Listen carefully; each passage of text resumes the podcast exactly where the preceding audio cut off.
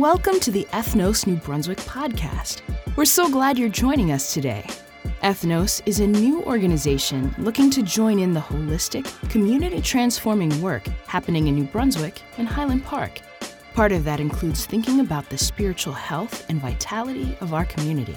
Each week, our gathering is meant to give our community a safe and helpful place for that. Today's episode is the 12th part in our series called Revolutionary, with the conversation being led by lead pastor Yukon Chu Well, we're going to continue our time here this uh, morning on our Thanksgiving morning um, by taking a look at the teachings of Jesus, as we usually do, and thinking through this issue of what does it mean to live a revolutionary life with Jesus. Uh, I realize uh, we've been talking about this now for some time. We've, we're two months into this conversation. Trust me, we just have about three more weeks to go, okay? And then we're going to take a pause and, and reflect on Christmas, since Christmas is uh, just right around the corner. But we are actually almost done with the series. And as we get to the end of the series, um, I hope you've been encouraged. I hope you have found things that have been helpful in this series, things that are practical, things that are um, worth, you know, changing your life over. Um, today, as we think about our topic and this revolutionary, revolutionary series, today we are going to really continue on the practical bent that the last few talks have really talked about. If you remember, uh, starting just a few weeks ago, as we s- went from these big ideas of things like racial reconciliation and things like a new humanity, um, our author in this letter we've been studying began to switch gears and get very detailed and very specific about how Jesus revolutionizes even the nitty gritty interactions we have in our lives. Today, what the author does is he is going to switch gears and get really specific about a specific relationship that all of us are affected by. And that's the relationship between husband and wife. We're going to talk about marriage today and how Jesus revolutionizes marriage. Okay? Now, here's the deal. Before we jump into this, let me just make a couple broad statements about this topic. Obviously, number one, not all of us are married in this room, right? And not only are not all of us married, some of us uh, don't see marriage as part of our future. For different reasons, that's just not something we want or something we feel like we'll have. Here's the deal it may seem a little bit strange to talk about marriage then, for those of us, especially who are like, you know what, maybe that's not for me, or maybe I had a bad experience with that, or I'm not into it. Here's the deal I, I want to encourage us, all of us, to engage with this conversation. Because here's the, here's, here's, the, here's the thing even if we aren't going to step into marriage ourselves, even if maybe we've had bad experiences with marriage, marriage still affects us, regardless of where we are. Maybe not your marriage, but your parents' marriage or lack of a marriage. Maybe your friend's marriage, your sibling's marriage. We are all somehow affected by marriage, right? whether we are personally engaged or not. And so this conversation is going to be for all of us because even if we aren't going to do it, we're going to be affected by it. And you and I, if we're not going to be engaged with marriage, we do have a chance, an opportunity to help revolutionize the marriages around us. We can help revolutionize the marriages that may be down the road in our future. We all have an opportunity, actually, to be a part of revolutionary marriage if we'll be open to what God wants. And so, with that note, we're going to get started with our discussion topic um, with a simple question that I'm sure we'll have many things to say. Why don't we turn to our table partners and answer this very basic but personal question What seems to go wrong with the marriages around you? Why did they struggle? Or to put it differently, why do you think we need a marriage revolution today? You got two minutes. Turn, the t- turn to the table partners next to you. Let's talk.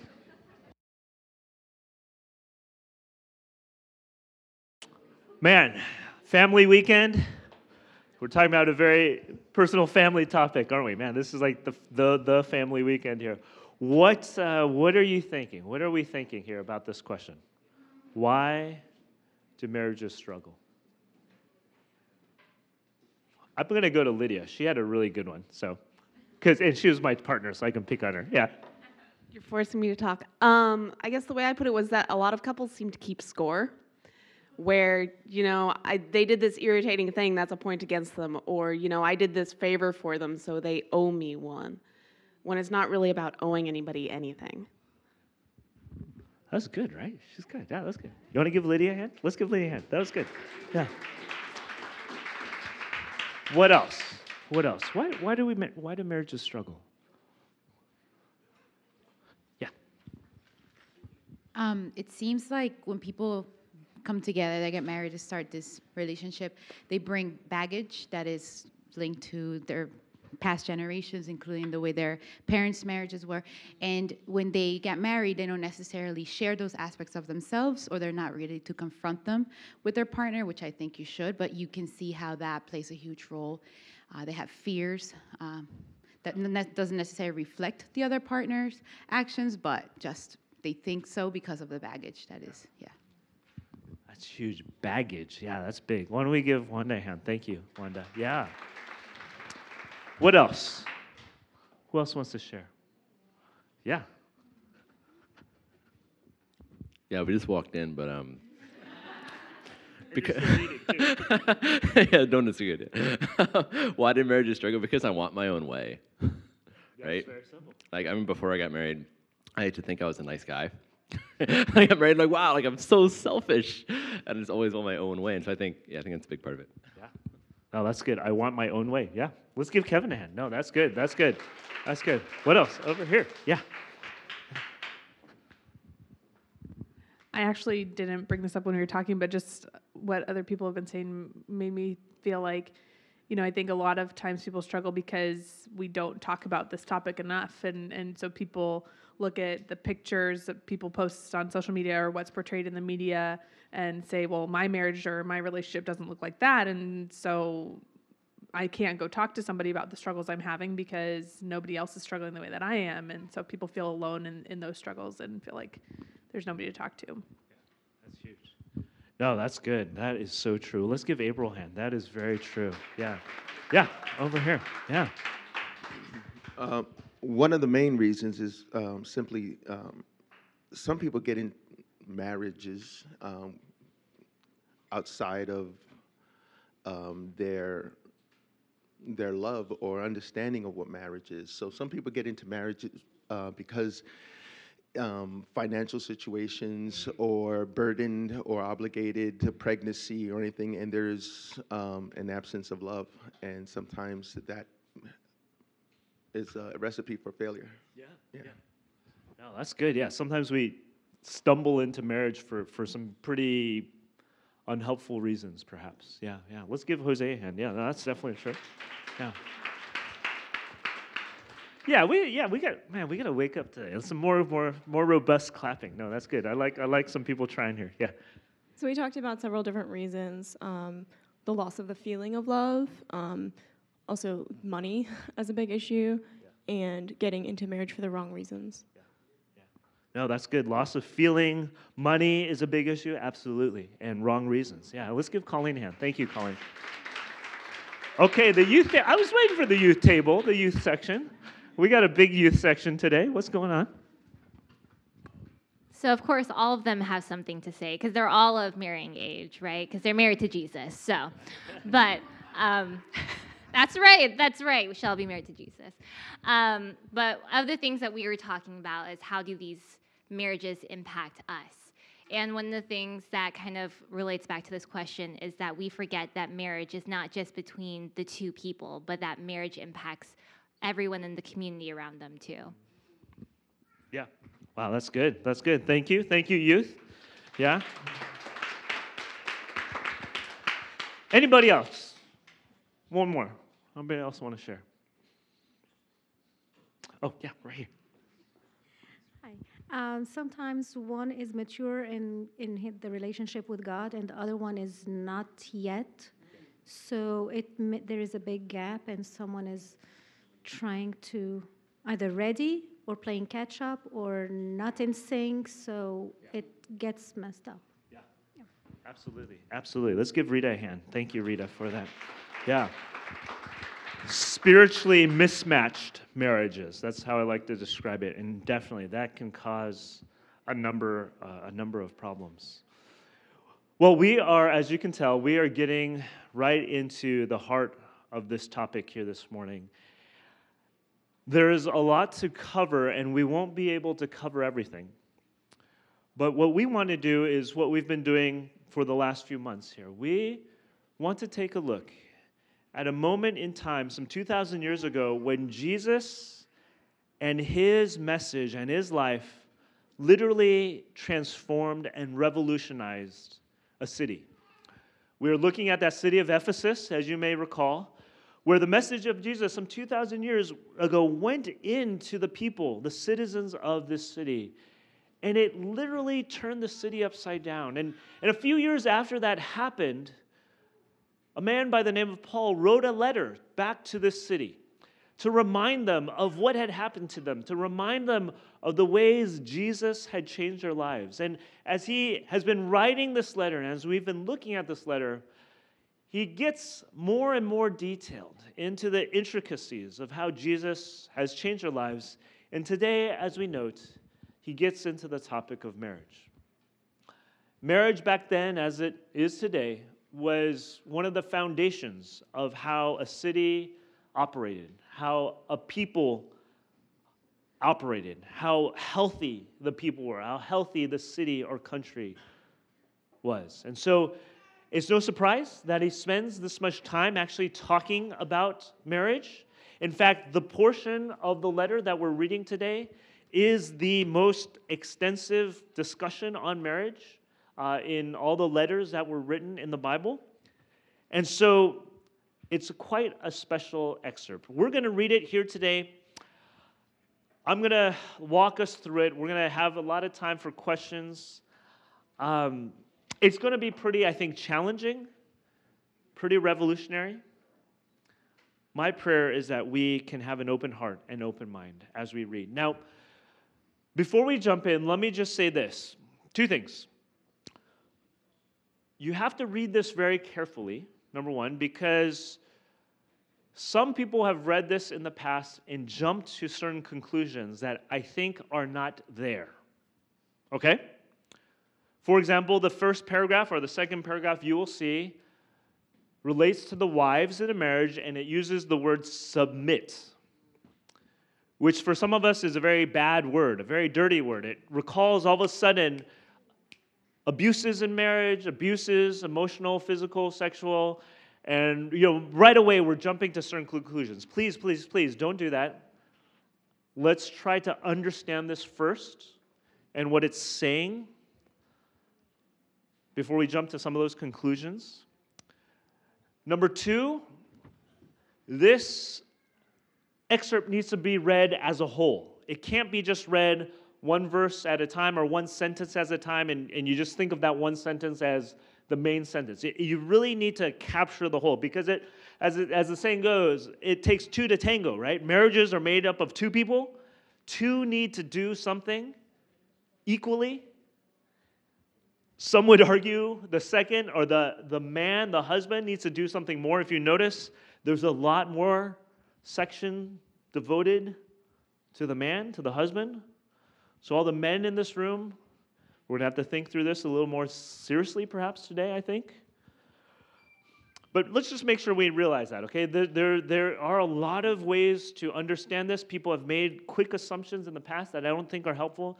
Let's read through this slowly and let's try to digest the whole thing together, not section apart by itself, okay? With that being said, let me just read through this and then we will talk about this together and discuss. Submit to one another out of reverence for Christ. Wives, submit yourself to your own husbands, as you do to the Lord. For the husband is the head of the wife, as Christ is the head of the church, his body, of which he is the Savior. Now, as the church submit to Christ, so also wives should submit to their husbands in everything. Husbands, love your wives, just as Christ loved the church and gave himself up for her to make her holy, cleansing her by the washing with water through the word, and to present her to himself as a radiant church without stain or wrinkle or any other blemish, but holy and blameless. In the same way, husbands ought to love their wives as their own bodies. He who loves his wife loves himself. After all, no one ever hated their own body, but they feed and care for the body just as Christ does the church. For we are members of his body. For this reason, a man will leave his father and mother and be united to his wife, and the two will become one flesh. This is a profound mystery, but I'm talking about Christ and the church. However, each one of you also must love his wife as he loves himself, and the wife must respect her husband. How many of you felt a little bit uncomfortable reading through this? Just kind of felt like, ooh, I'm not sure how I feel about this. Okay, yeah, yeah, be honest. Okay, good. What's going on here? Let's walk through this together and discuss. You'll notice that the first sentence starts by saying, Submit to one another out of reverence for Christ. There are a couple things we should be aware of in this first sentence. In the original language, this first sentence here is actually the last clause of a very long sentence right before this. This is how, if you were to read this whole section, notice we're starting in 21. The sentence actually starts much earlier. And the sentence that started earlier was basically saying this Don't get drunk on wine. There are a couple different ways you can live your life. One is through drunkenness, the other is through the power of God. That's literally how the sentence starts. It's kind of a funny way to start, but let's get real. we know even today, drunkenness is one way we can live. Many of us have been exposed to that, many of us have lived that way. It's just kind of how life is. You find certain things that make you feel good, certain things that give you a buzz, certain things that intoxicate you, and you can literally live your life like that. With that constantly as the thing you strive for. And so the author is saying before, hey, don't live that way. It's not going to bring you anything, anyways. Live by being filled with the Spirit, by being filled with God. And learn how to live differently now, being filled with God, the best sort of intoxication you can have. And as he's talking then about being filled with God, he brings up a number of things that will change the way you talk about each other, the way, the way you, you kind of find pleasure in life. It's no longer about the buzz, it's about God and, and, and the goodness you can find in other people and so on and so forth. And the very last thing he says in this big, the big sentence is then, well, submit to each other out of reverence for God, reverence for Jesus. Learn how to Defer to one another. Learn how to consider the other better than yourself. Learn how to respect each other. Notice that last sentence in our excerpt. The word respect is used there. That's a good word to, to further define this idea of submit. Learn how to prefer each other better than yourselves. And then, as he's saying this, well, he jumps into the marriage relationship. Right away, because he knows as well as I do, as well as you do, that the marriage relationship, if you want to talk about love, you and I know the hardest place to love, honestly, is in the marriage relationship. Yes, there's the ideal that April talked about. We see on TV, we see in the magazines, we see in the media, whatever, that marriage is supposed to look like this, but we all know it's not like that. We all know it's tough.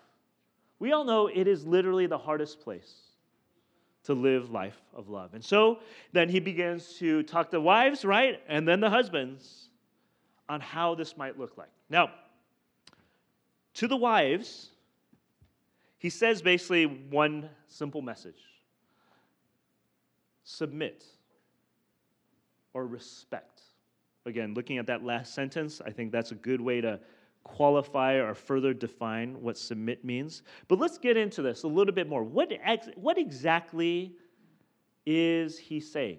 And what is he not saying? Because I think this sentence, this idea, has been used in many, many, many, many unfortunate ways that are not actually there. Well, look at the sentence, if you will, on sentence 22. First thing we notice is that we're talking about submitting to your own husbands. Let's stop there. Not somebody else's husband, not another man at work, not your boss. We're talking, we're talking about the family, okay? This, this, this verse is not trying to say women in society should be submissive. No, we're talking about in the marriage relationship, okay? So let's get that clear. This is not a verse a phrase, a concept to talk about a patriarchal society, okay? We're talking about the marriage relationship right there. We're keeping it to your own husband. Not someone else's husband, not your brother, not your father, your own husband, okay? Number one.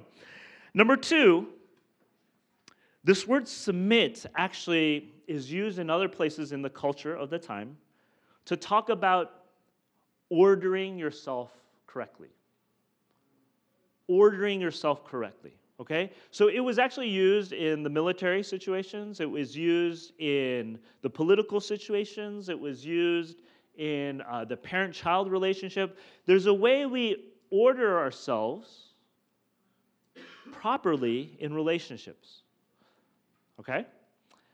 Now, there's a debate as to does God have an order for the marriage relationship?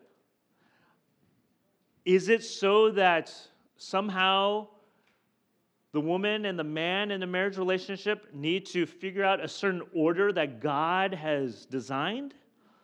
I'm going to say yes to that debate. And the reason I say that is because of just how this paragraph reads. Notice how the paragraph reads. We're supposed to order ourselves in this way because actually Jesus and the church have a certain order to their relationship, right? That's how the the logic of the paragraph goes. Now, here's where we have to be careful because ordering yourself in a certain way doesn't mean that one is more important than the other. It doesn't mean that one is worth more than the other. It doesn't mean that one is somehow better than the other. It just means that there's a certain order that comes to place. In fact, this idea of submit is actually used of Jesus and the Father as well. And if you're into debates on spirituality with Jesus, there's a long history and clear verses in the Bible that say Jesus is not somehow less than the Father, he's equal to the Father. Yet there's a certain order that happens, right, between the Father and the Son. So there's, there's an ordering in marriage that is unique. Again, we're looking at just marriage. We're not talking about society. We're not talking about politics. We're not even talking about the church. We're just talking about the marriage, okay? The third thing I want to note as you read the sentence, and again, we can discuss and debate this really soon, is notice how the imagery continues in 23. It talks about the husband being like Jesus and the wife being like the church, right? And so there's this relationship or this analogy that a marriage is supposed to think about or follow themselves after, right? Now, there's obviously discussion and debate as what, what does it mean that the husband is the head, like Christ is the head. Husbands or men in this room, if you ever have to refer to this idea to try to get a woman to listen to you, you've actually already misunderstood what this is about. Let me just be honest. Because you already see this in the next paragraph. The way you and I are supposed to be the head or the leader is through self sacrifice. And so be careful, husbands, Be careful, men, if you're ever in a relationship, a marriage relationship, where you suddenly say, Well, I'm supposed to be able to say this, or I'm supposed to be able to do this because I'm the head. You, you just haven't read the rest of this paragraph, right? So be careful. This does not mean dictatorship. This does not mean some type of rule where you get to call the shots. The way Jesus is the head of the church begins with self sacrifice. It begins with leading through serving, right? Jesus, when he was here, said that. The way I do things, no longer are you supposed to be like the military generals are dictators where I say this and this, this. No, I serve and you lead through serving. Okay, so that, that is something we need to understand. At the same time,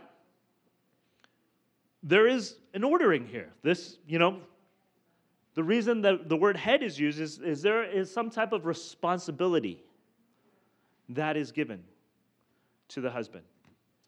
And so the question is, how do we understand that responsibility? And then for the women in this, in this room, for the wives in this room, how do you respect that responsibility and love the husband in light of that responsibility? How do you serve them and respect them? And so the idea for the wives is very, I think, straightforward, but it's definitely nuanced, and we can talk more about the details. Let's jump to the husbands, and then we will take a pause and ask questions about this. Husbands, it says in 25, it says this Love your wives just as Christ loved the church and gave himself up for her. There it is. Husbands, our role is very clear, or our job is very clear. We're to love. And what does love mean? Love means self sacrifice. Now, here's the deal husbands, I know, men, I know, the way you and I can think sometimes of love and self sacrifice is typically in like the Hollywood setting, right? There's this woman that's in distress, and you want to sacrifice yourself out of love, right? That's what the movies do. That's what you yourself kind of think of what self sacrifice means. But self sacrifice really means at 2 a.m., when your wife needs something done and you're sleepy and you had a long day at work and you have to get up early again tomorrow, self sacrifice is that 2 a.m. decision you have to make. It's not this Hollywood romantic decision you have to make, it's that 2 a.m. decision, okay? And so there's this idea of self sacrifice, but notice how the sentence continues in verse 26 and 27. This self sacrifice has a purpose. And specifically, and this is where the metaphor gets kind of intricate and detailed, using again Jesus and the church. He talks about Jesus and Jesus' self sacrifice for the church and how Jesus did that for a purpose to make the church holy. What does it mean to be holy? It doesn't mean necessarily just to be morally perfect, it actually means to be set apart, to be deemed as special and unique for God's purposes. And so, husbands, men, you're supposed to sacrifice yourself so that the woman understands how unique and set apart she is for God. Not only that, the husband, like Christ, needs to quote unquote cleanse her by the washing with water through the word and present her to himself as a radiant church what does that actually mean? It is talking about basically how Jesus, when Jesus died on a cross and rose from the grave, and when Jesus decided to love us as the church, he did all that with the end goal to, to make us something beautiful, to make us actually into the beautiful church that we were meant to be, to help us become our full selves according to God. This idea of this radiance means like down the road, in the future, in heaven, we're supposed to have this radiance of perfection and final beauty and final, ah, that's what we were finally meant to be. That's how we're supposed to love our wives, men, husbands. We're supposed to love them in such a way where they can finally become who God has called them to be. Not who you and I want them to be as men and husbands. Not as we hope they'll be according to the standards of the world around us. You know, sometimes you, you look at your friend's wife or your, you see this TV image of a wife or a, a, a partner, a spouse, and you think to yourself, man, if only my wife was like that or my woman was like that. And you start thinking, I'm going to start, start to make her like that. You know, she needs to be, you know, fill in the blank. She needs to do better at home, taking care of the home. Or she needs to be more attractive and sexually available. Or she needs to be, you fill in the blank. And, and we, men, we begin to scheme and organize our relationships to help this woman become what we want them to be and not what God wants. We're supposed to self sacrifice, we're supposed to love so that this partner that God has blessed you with will become all that God meant for that partner to be. We understanding each other, men? Get this? It's a battle to do that, men.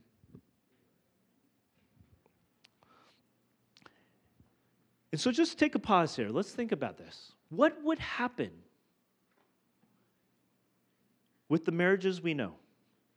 With the marriages we're involved with, with the marriages in our families, the marriages among our friends, what would happen if we began to live this kind of marriage? Even just a little bit. I have a feeling things would literally revolutionize. Things would change in amazing ways. Now, I've said a lot. There's a lot to think about because this is such a personal topic, right? And we've seen many, many good and also bad examples, perhaps more bad examples than good. So let's get the next question on the screen and let's talk about this. What, what do you agree with here? What do you disagree with? What are you trying to figure out? What, what does this excerpt today challenge you with? Two minutes, turn to your neighbor, discuss, and we'll definitely talk about it as a larger group. So there's a lot going on um, in this passage, in this excerpt. Uh, I think it's a, it's a very challenging excerpt.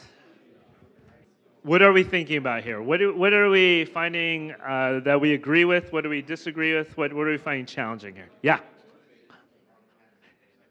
Um, we were kind of talking about, well, Luz was kind of saying that she understands it conceptually um, and agrees with uh, what you were saying that it has been used to self benefit a lot for in the masculine identity and and going beyond that, understanding it in the Christian setting, it's still not. It's really hard to apply. Yeah. So that that was the challenge. Even when you do understand it, and it's not realistic per se. And that part is really hard. Yeah.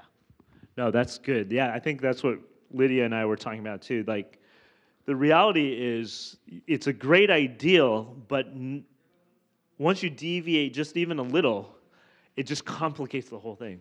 Then you have to ask, like, well, well, he's not doing this, so why should I do this? Or she's not doing this, then why should I do this? And it's like immediately we get to the keeping record thing, like, well, who's gonna move first?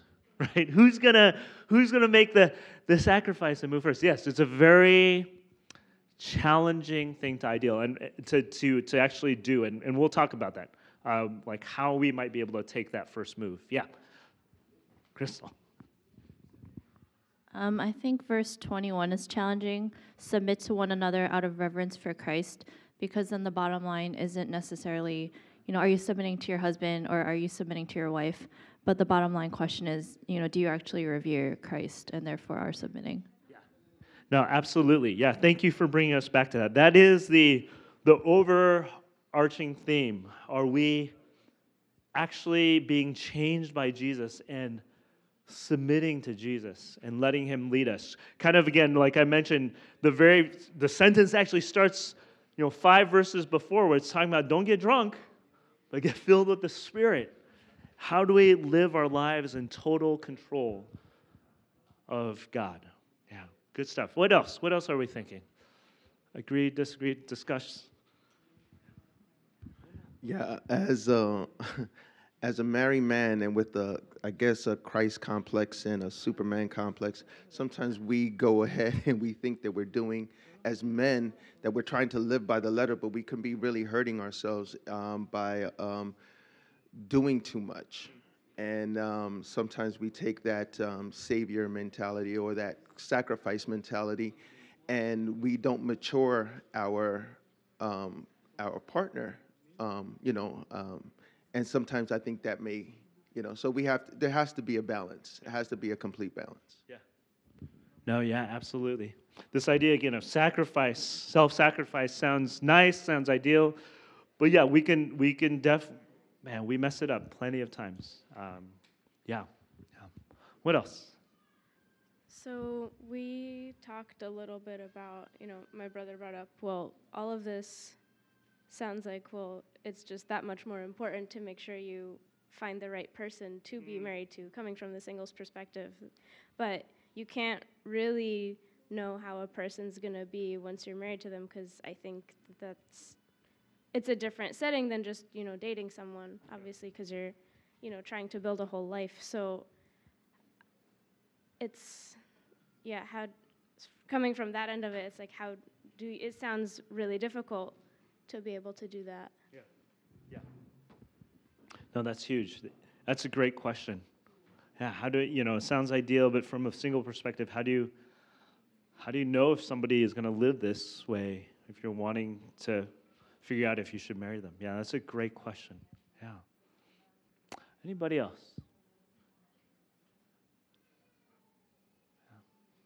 How many, how many of you, just by show of hands, feel personally challenged by something that's been discussed so far today? Personally challenged. Okay.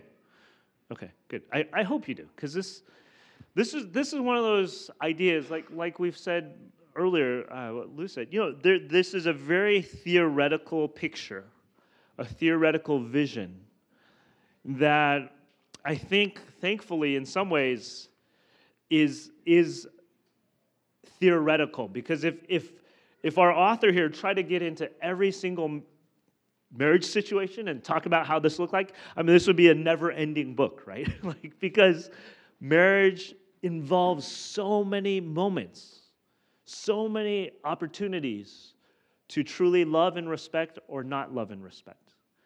And to, to be able to catalog what every moment looks like. I mean, we have, we're all a different and unique in our personality. Our cultures are different.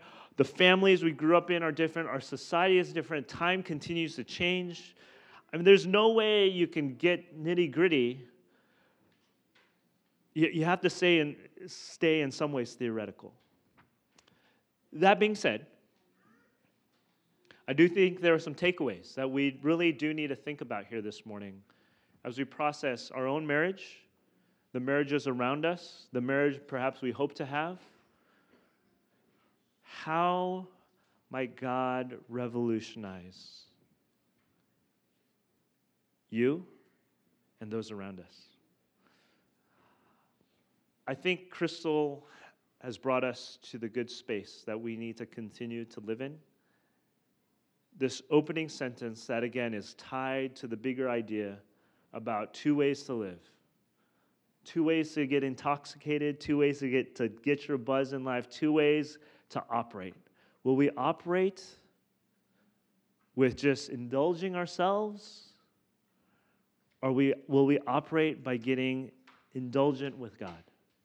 Will we truly live a life where we are orienting ourselves around this reverence towards Jesus?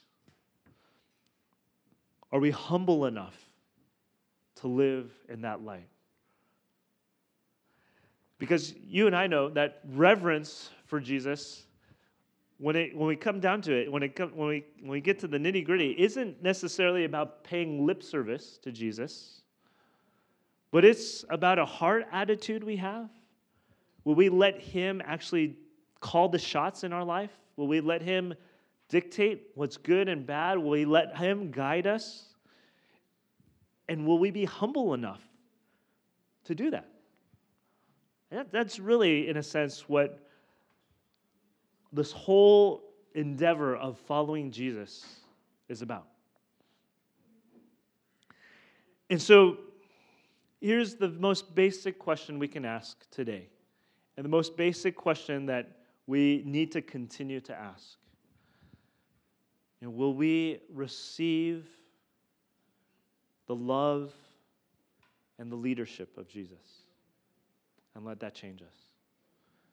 Not just theoretically, but now in the intricacies of marriage, in the intricacies of this idea of submitting and respecting and sacrificing and letting God guide you to live out that ideal. Will, will we come back to the basics of that?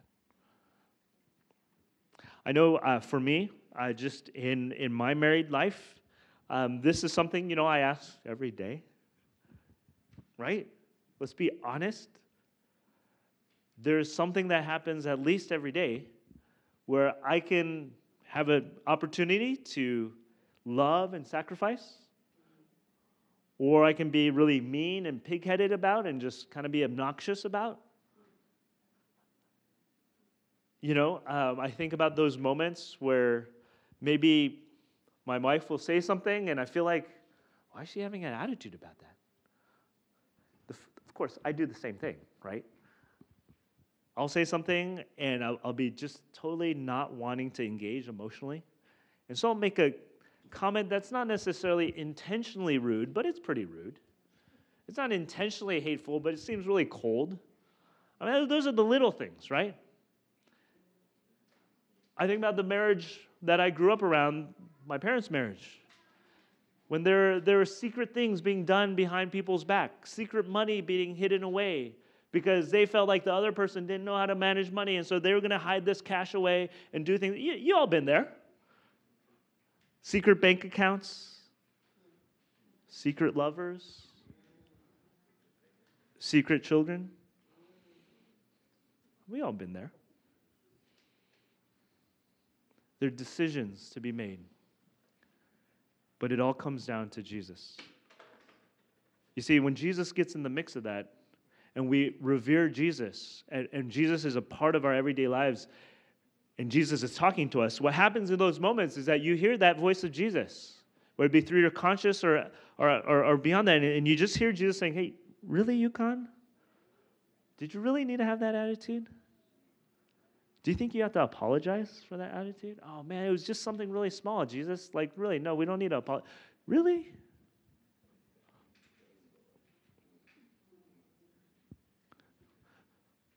God be with us as we walk with Him and continue to look to be revolutionized by Him in our marriages. Can you join me in a word of prayer as we think through this?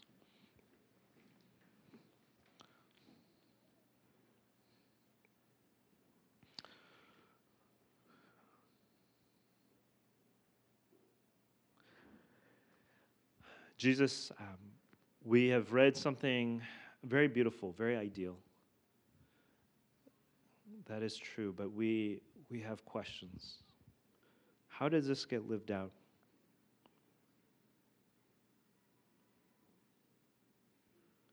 Help us. Help us to come back to you, Jesus, and let you guide our steps. Help us if we're in a situation right now when where we feel like the other needs to change first before we can change. Show us what to do. Speak to us. And give us the power to say yes to you. Help us in the many, many other situations represented in this room where the answers are not easy. In fact, the answers are not clear. The answers are very confusing. They're great. We don't even think there could be an answer. Jesus, if you are truly there, we believe you have an answer because you know all, you see all, you know our motivations. You know what's inside, what's outside. You know what no one else knows. You see all. So help us when you say something to us to trust you, to believe in you, to trust that you know all and that you not only know all, you have the best in mind. Help us to trust you in that moment. God, forgive us for the ways our egos get in the way, our pride, our, our desire to, to be right, our desire to keep a certain score. God, forgive us. Thank you that you do.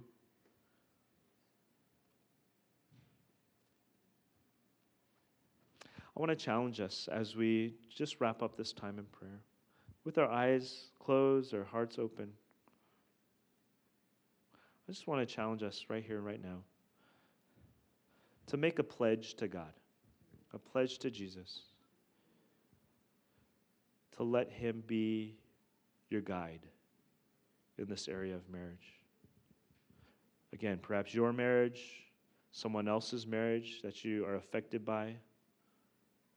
Maybe you're afraid to say something when you see your friends or your parents' marriage going through something. You're like, man, I don't know what to do. I want you to make a pledge right now.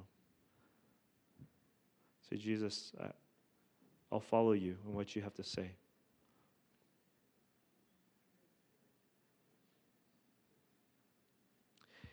And perhaps even more basic, I want you to make a pledge to say that you know you can't handle the complexity in front of you. In fact, that's been one of the main messages of this letter to Ephesians that we're actually powerless, that we don't have the power to change, we don't have the power to see a revolution in our lives. Only He can provide that power.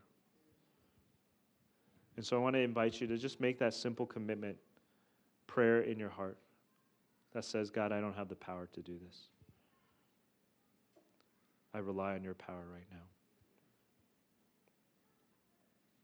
God, thank you for this time.